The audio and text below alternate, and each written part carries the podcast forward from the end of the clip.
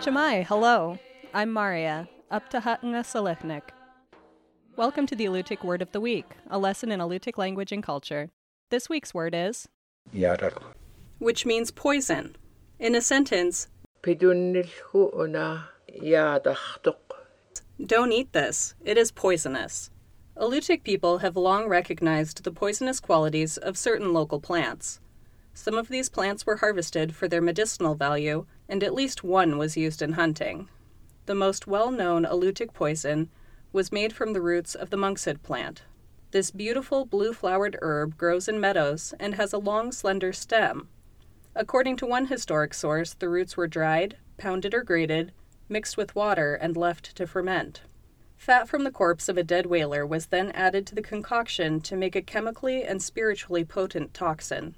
Aconite poison contains an alkaloid that paralyzes the nervous system and lowers both body temperature and blood pressure.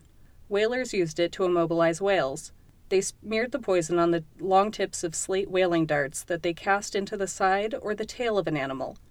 Although the poison did not kill the whale immediately, it acted over several days to paralyze the animal, which eventually drowned.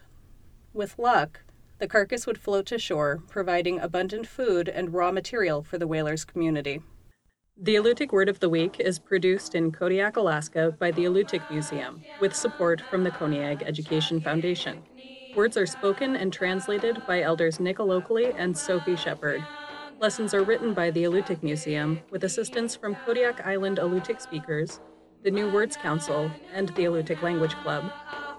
Lessons are published in the Kodiak Daily Mirror each Friday.